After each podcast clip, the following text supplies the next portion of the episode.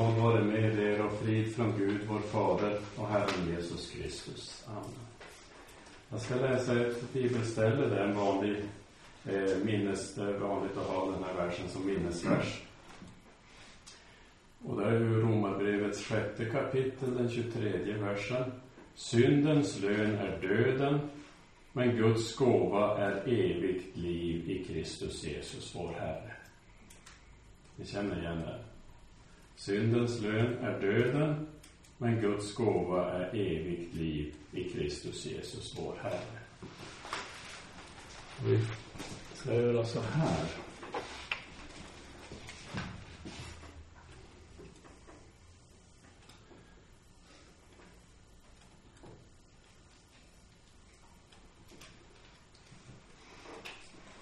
Det där, det betyder egentligen död. Det var, var romarnas sätt att, ta, att avrätta människor. Att hänga upp dem på ett kors tills de vävdes till döds. Så det var en mycket plågsam död som de blev dömda till. Och egentligen så, så är det här, det är vårt kors. Det är vårat kors. För att vi hörde i texten att syndens lön är döden.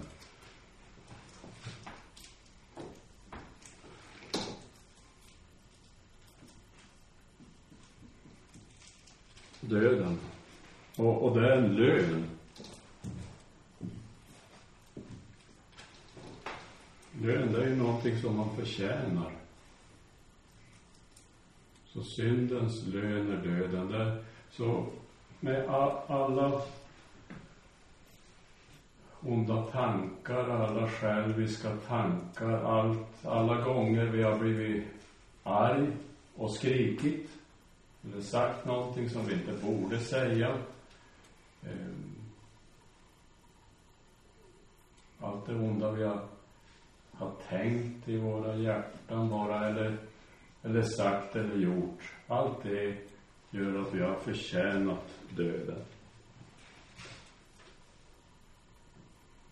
Men nu är vi ju vana att se korset så här. Kristus på korset.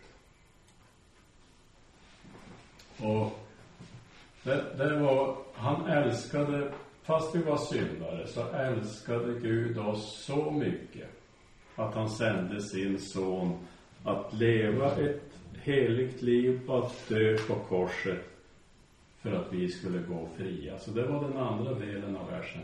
Första var syndens lön är döden, men Guds gåva är evigt liv i Kristus Jesus.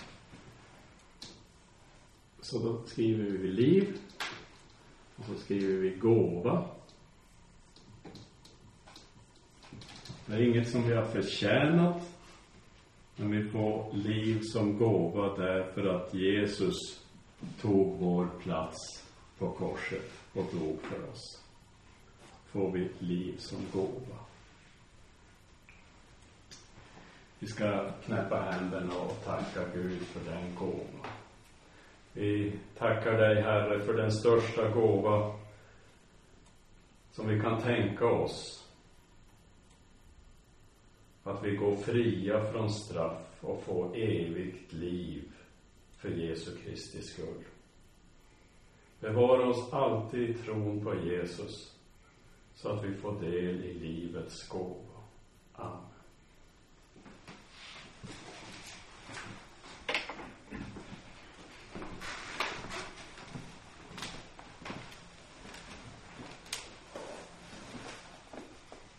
Predikotexten typ har vi redan läst. Jag ska läsa den en gång till. Det var den gammaltestamentliga texten för den här dagen i Jeremias sjunde kapitel. Detta är det ord som kom till Jeremia från Herren. Han sa, ställ dig i porten till Herrens hus och ropa där ut detta ord. Hör Herrens ord, ni alla av Juda som går in genom dessa portar för att tillbe Herren. Så säger Herren Sebaot, Israels Gud. Ändra ert liv och era gärningar, så ska jag låta er bo kvar på denna plats. Lita inte på lögnaktigt tal som säger här är Herrens tempel, Herrens tempel, Herrens tempel. Nej, ändra ert liv och era gärningar, gör rätt mot varandra, sluta förtrycka främlingen, den faderlöse och änkan, utgjut inte oskyldigt blod på denna plats och följ inte efter andra gudar er själva till olycka. Då vill jag för alltid låta er bo på denna plats, i det land som jag har givit åt era fäder. Herre, helga oss i sanningen, ditt ord är sanning. Amen.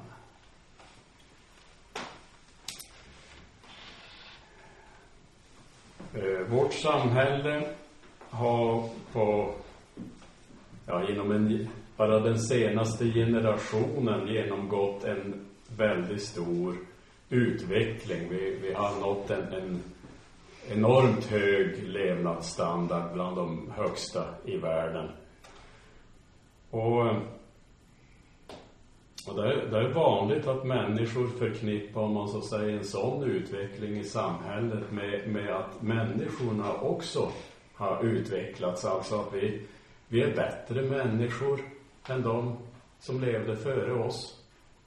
Det där är en väldigt vanlig tanke om man säger att, att eh, eh medan människan var outvecklad, primitiv. Det var förresten i Norrköpings tidningar här en artikel för bara för, för några dagar sedan att, att själva kroppsformen, huvudets form har ju, har ju utvecklats på det sättet att vi har fått rundare former i ansiktet eftersom vi har blivit mer sociala och samarbetsvilliga.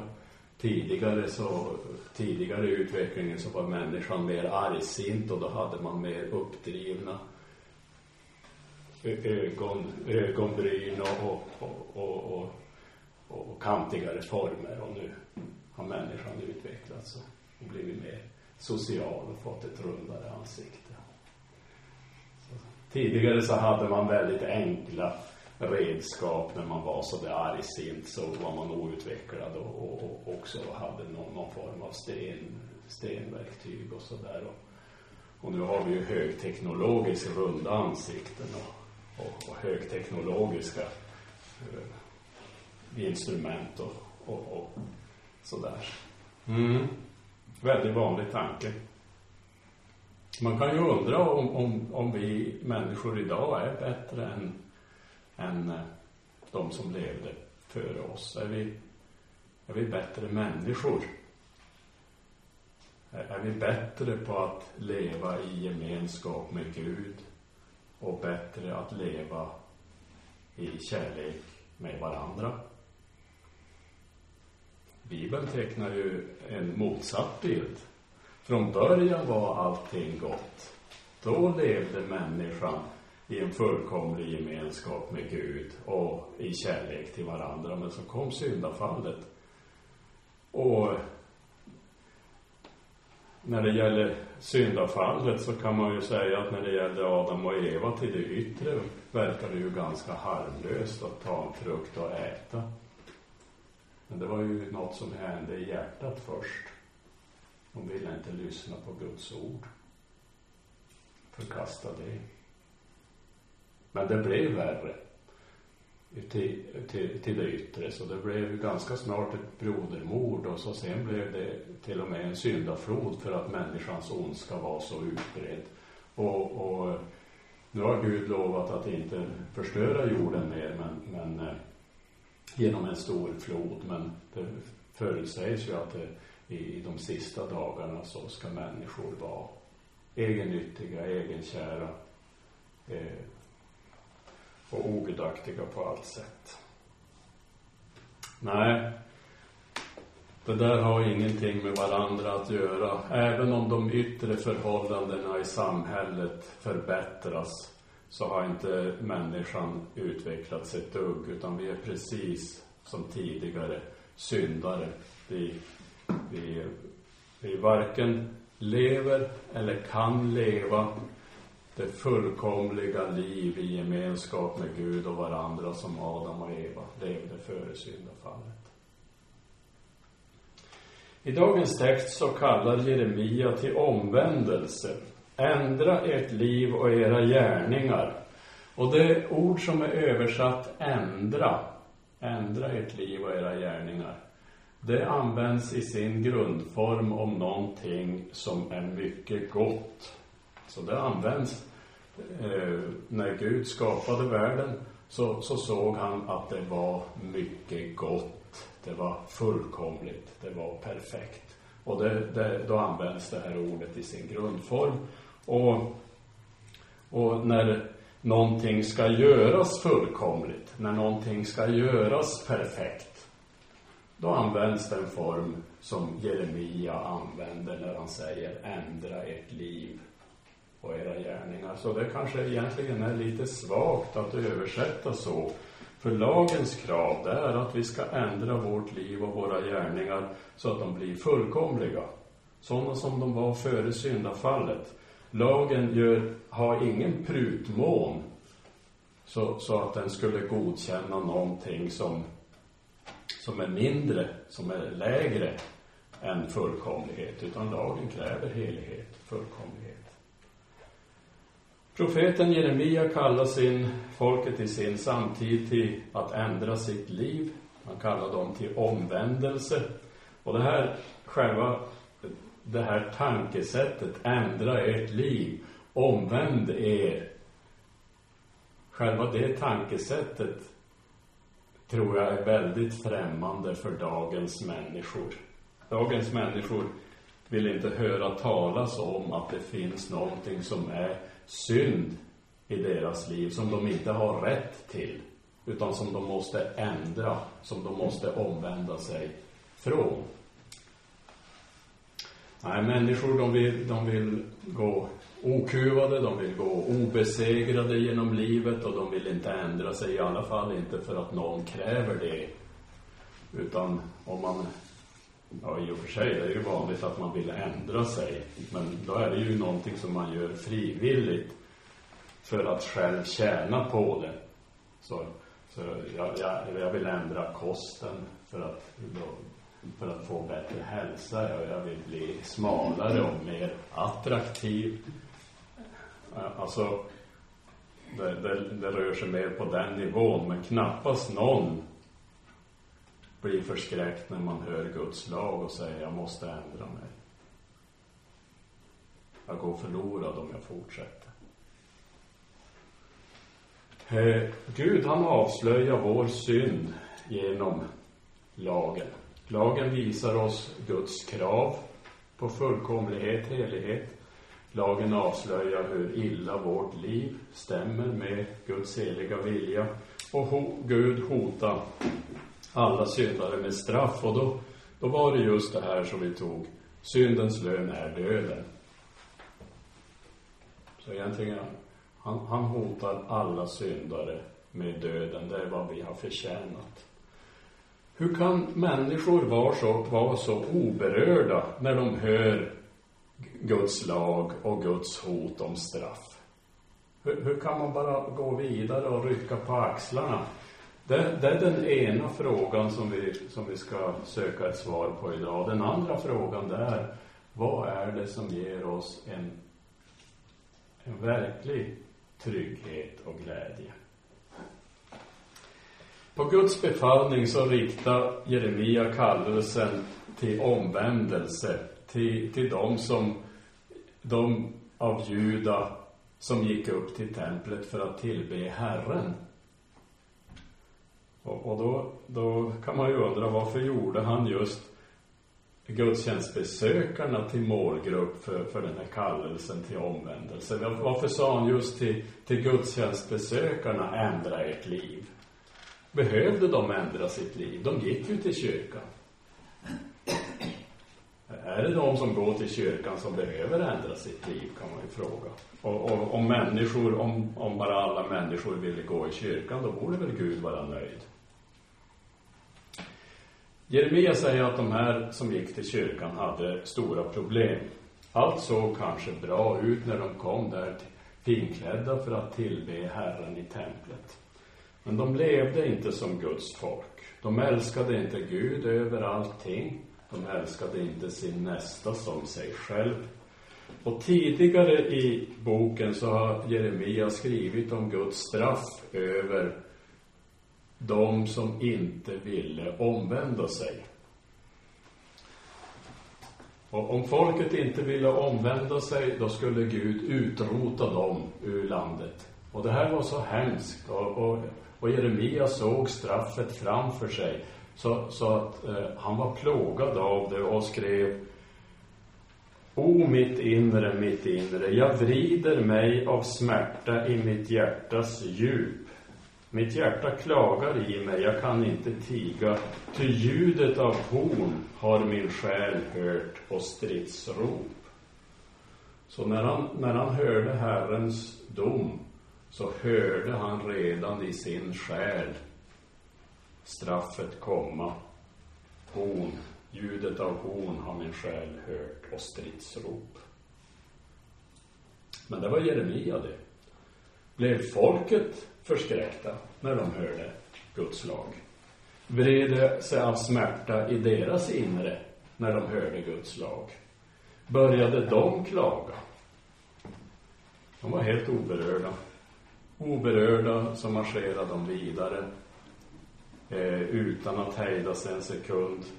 De gav sig inte tid till omvändelse utan fortsatte att leva precis som de gjort tidigare och Jeremia på sin sida, han satt där och grät när han skrev om det straff som Gud hotade med. Då kan man ju fråga, hur kan folk vara så oberörda? Kan folk vara så oberörda av Guds lag? Jo, det berodde på att de hade satt sitt hopp till, till något som de trodde kunde hjälpa men alltså som inte kunde hjälpa. Men de, de hade satt sitt hopp till det som de trodde kunde hjälpa. Alltså någonting som var det vi kallar falsk tröstegrund. Och Jeremia visar hur de resonerar. Han säger så här, lita inte på lögnaktigt tal som säger, här är Herrens tempel, Herrens tempel, Herrens tempel. Så vad folk gjorde, det var att de, de litade på, på yttre ting. Man kan säga att de litar på själva stenarna som templet var byggt av. De menar att eftersom Herrens tempel stod där mitt ibland dem så kunde ju inget ont hända. För Herren skulle aldrig låta, Nordriket hade ju gått under. Men, men de hade ju, de, de gick ju inte till templet. De hade ju byggt uh, avgudaaltaren både i, i Betel och i Dan. Men, men, men vi går ju till templet och här är ju Herrens tempel. Inte kan ju Gud låta fienderna invadera så att själva templet blir förstört. Utan så länge templet står här så är det ingen fara. Tror ni att de hade rätt? Vad var det som hände i historien?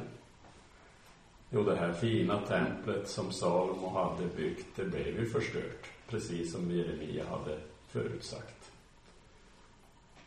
Eh, hela Jerusalem blev ju uppbort, uppbränt i eld. Hela stan blev ju förstörd och vi hör ju hur, hur Jeremia i klagovisorna sitter där och tittar ut över Jerusalems ruinhög och, och, och sjunger klagosång. Folket blev bortfört i fångenskap.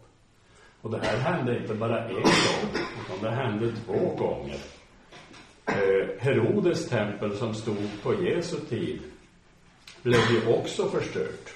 Herodes tempel var, var otroligt stort och, och vilka fina, vackra stenar. Och när man fäste, när Jesus såg det här templet och, och när, vid ett tillfälle när man fäste Jesu uppmärksamhet på de här fina stenarna som templet var byggt av, då sa han att allt skulle bli förstört. Här ska inte lämnas sten på sten. Och Jerusalems förstöring, det var det är en gruvlig historia alltså. Det, det är något helt grymt. Både för Jerusalems invånare och också för den romerska armén som, som också led stora nederlag. Och allt det här, det skedde. Varför? Jo, därför att Jerusalem inte ville omvända sig när Gud kallade dem. De ville inte omvända sig när Gud sökte dem. De ville inte lyssna när Gud talade i nåd till dem och lockade dem och inbjöd dem med evangeliet för att de skulle bli frälsta. och när man stoppar igen sina öron och inte vill höra när Gud talar vänligt i evangeliet, då kommer till slut den dag då man måste höra när Gud talar i vrede. Genom historien så har människor förlitat sig på yttre ting. Och därför har man inte brytt sig om Guds ord.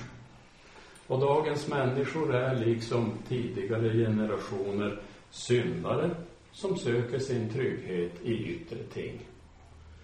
Och på grund av det, att man har en falsk förtröstan, så går man vidare och lämnar lagens Lagens hotelser rinner bara av dem som vatten på en gås. Man, man, man vänder lagens hotelser ryggen och går vidare i ro. Och det fel som folket gjorde då, och, och som vi kan tillämpa på oss själva, det var ju att de blandade ihop de yttre ting som hörde till gudstjänsten med en sann gudsfruktan. Utan de tänkte att bara de gick till templet, offrade de föreskrivna offren, firade de föreskrivna högtiderna, så skulle väl Gud vara nöjd. Så tänkte de. Men även om de gick till templet och tillbad så hjälpte det inte därför att de var långt borta från honom i sina hjärtan. Och Gud kan man inte lura.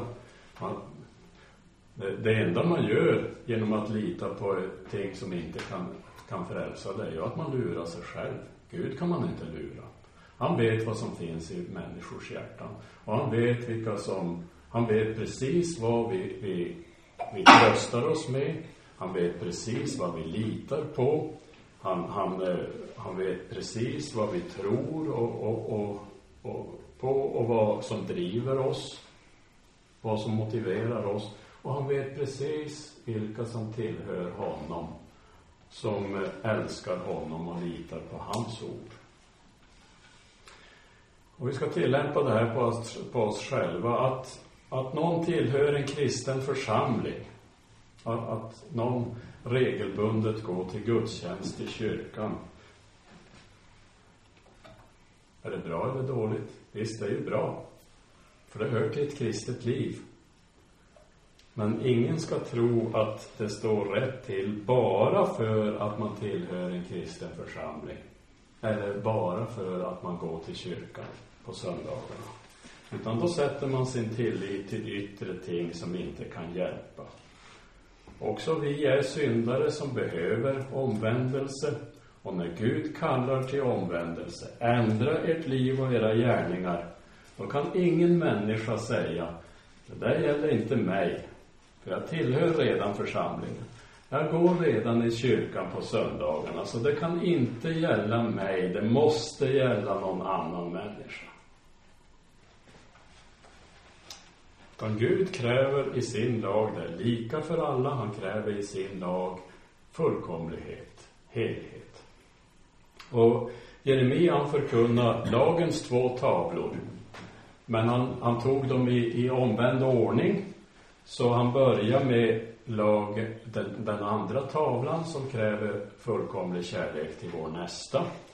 Och, och, så sa han, ändra ert liv och era gärningar, gör rätt mot varandra, sluta att förtrycka främlingen, den faderlöse och änka, utgjut inte oskyldigt blod på denna plats. Och det här är ju en utläggning av andra tavlans bud som kräver kärlek till nästan. Och Gud, han kräver att vi gör rätt mot varandra. Och här nämner han ju särskilt de utsatta som är i behov av vår hjälp. Främlingen, den faderlöse, änkan. Så ett liv där man främst ser till sitt eget bästa, det är inte i enlighet med Guds lag. Så, så när man lever ett liv där man främst ser till sina egna fördelar och, och ett liv där man, som går ut på att jag ska förverkliga mig själv, det är inte i enlighet med Guds vilja. Gud vill att vi gör rätt mot varandra. Och Jeremias ord visar också att det är ett väldigt kort steg från att ha ett hjärta som är bortvänt från Herren och gärningar som är orätta. Är hjärtat bortvänt från Herren så kommer också orätt i gärningar. Jeremia säger också Följ inte efter andra gudar er själva till olycka. Och här förkunnar han den första tavlans bud som, som säger att vi ska älska Gud över allting. Andra gudar, den, allt det som människor sätter i Guds ställe, alltså älskar mer än Gud. Vad, vad man förlitar sig på. Oavsett om det är egna prestationer, egna prestationer kan bli den avgud som vi förlitar oss på. Det här ska rädda mig. Pengar. finns många. Pengar kallas en avgud. Om människor lever för pengarna.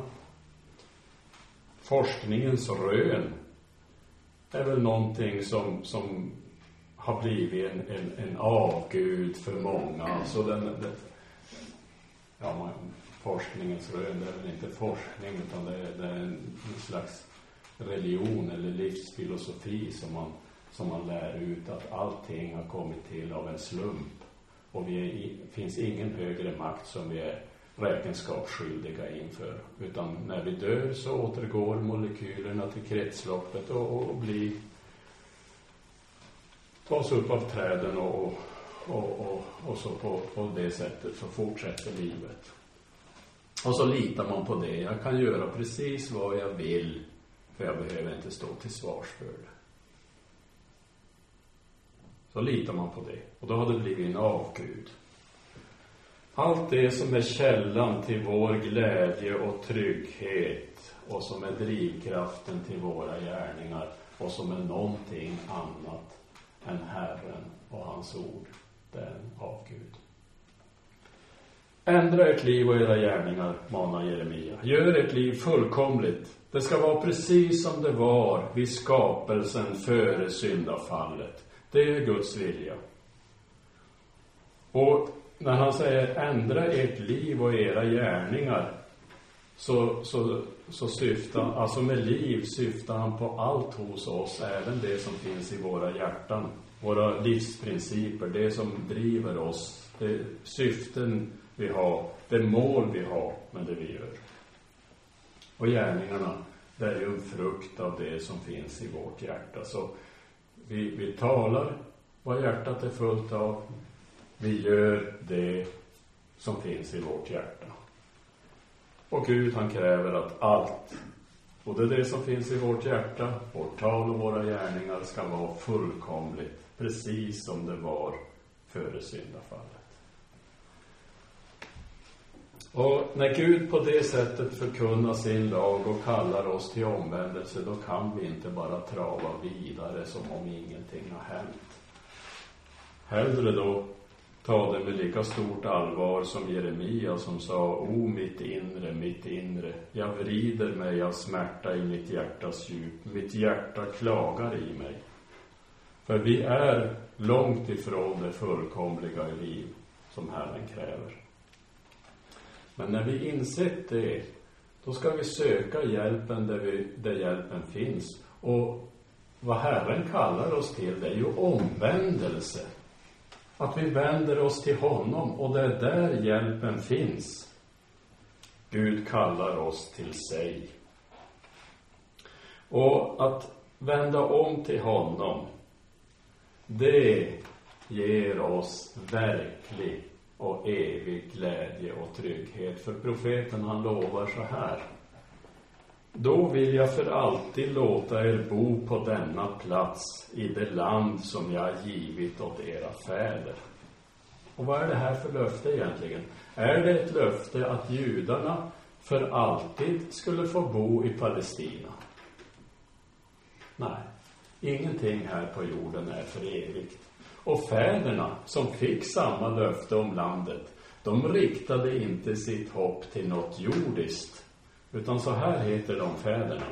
I tron dog alla dessa utan att ha fått det som var utlovat. Men de såg det i fjärran och hälsade det och bekände sig vara gäster och främlingar på jorden. Och de som talar så visar därmed att de söker ett hemland om de, de hade menat det land som de hade gått ut ifrån, då hade de tillfälle att vända tillbaka dit. Men nu längtade de till ett bättre land, det himmelska. Så det är det som är innehållet i löftet. Gud har lovat oss ett himmelskt land, vårt hemland. Och i det landet ska vi bo för alltid. Och det är det som han lovar och ger till alla som vänder sig bort från synden och till honom. Vägen till det här hemlandet går inte från Haran till Mamre, den väg som Abraham vandrade. Den går inte från Paddan Aram till Sikem, som Jakob vandrade. Den här vägen till hemlandet, det går inte från Gosen till Gilgal, den väg som Israels barn vandrade ut från Egypten.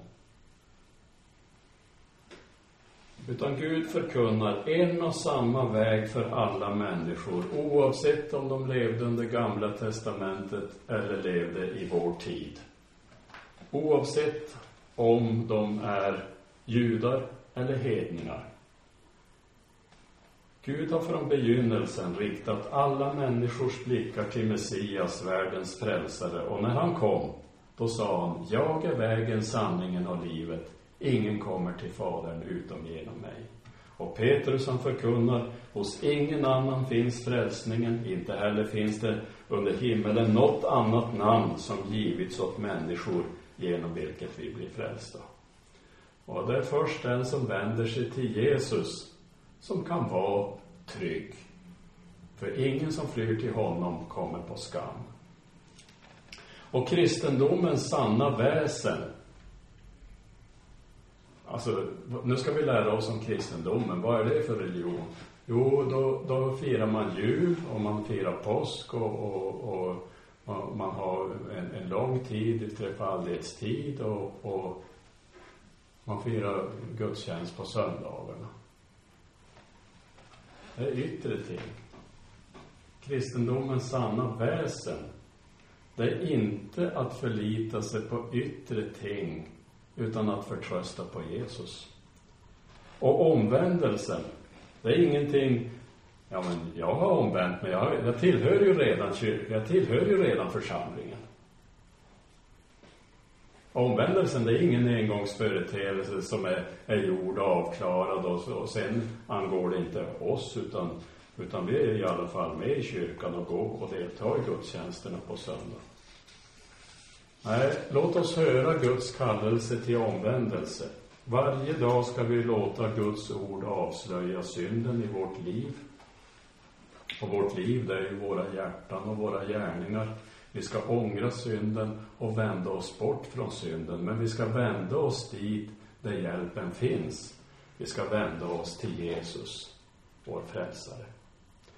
Och till en rätt omvändelse hör de två delarna, att vi vänder oss bort från synden och att vi vänder oss till Kristus, där hjälpen finns. Och den omvändelsen, den ska vi leva i varje dag. Och Gud vill inte att någon enda ska gå förlorad, utan att alla ska komma till, ska bli frälsta och komma till insikt om sanningen. Och det är därför som han kallar oss till sig i sitt ord åt alla som lyssnar när han talar vänligt och kallar oss till alla som vänder sig bort från synden och förtröstar på Kristus lovar han evigt liv. Amen. Låt oss be. Himmelske Fader, vi tackar dig för att du uppenbarar din nåd mot oss genom att kalla oss till omvändelse. Du vill att vi ska ändra vårt liv för att vi inte ska drabbas av olycka. Din vilja är att vi vänder oss bort från synden och till Kristus. Låt din vilja gå i uppfyllelse på oss. Behåll oss i tron på Jesus så att vi inte blir bedragna av något som inte kan hjälpa. Amen.